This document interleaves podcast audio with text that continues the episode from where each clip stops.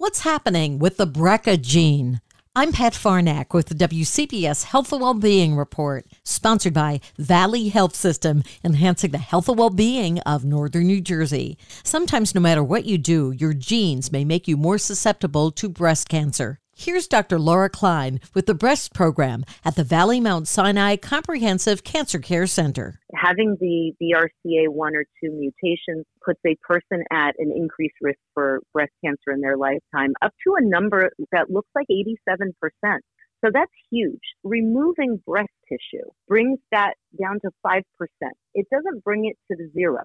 We are still using bilateral mastectomies that has come a long way with nipple sparing, single stage implant reconstructions.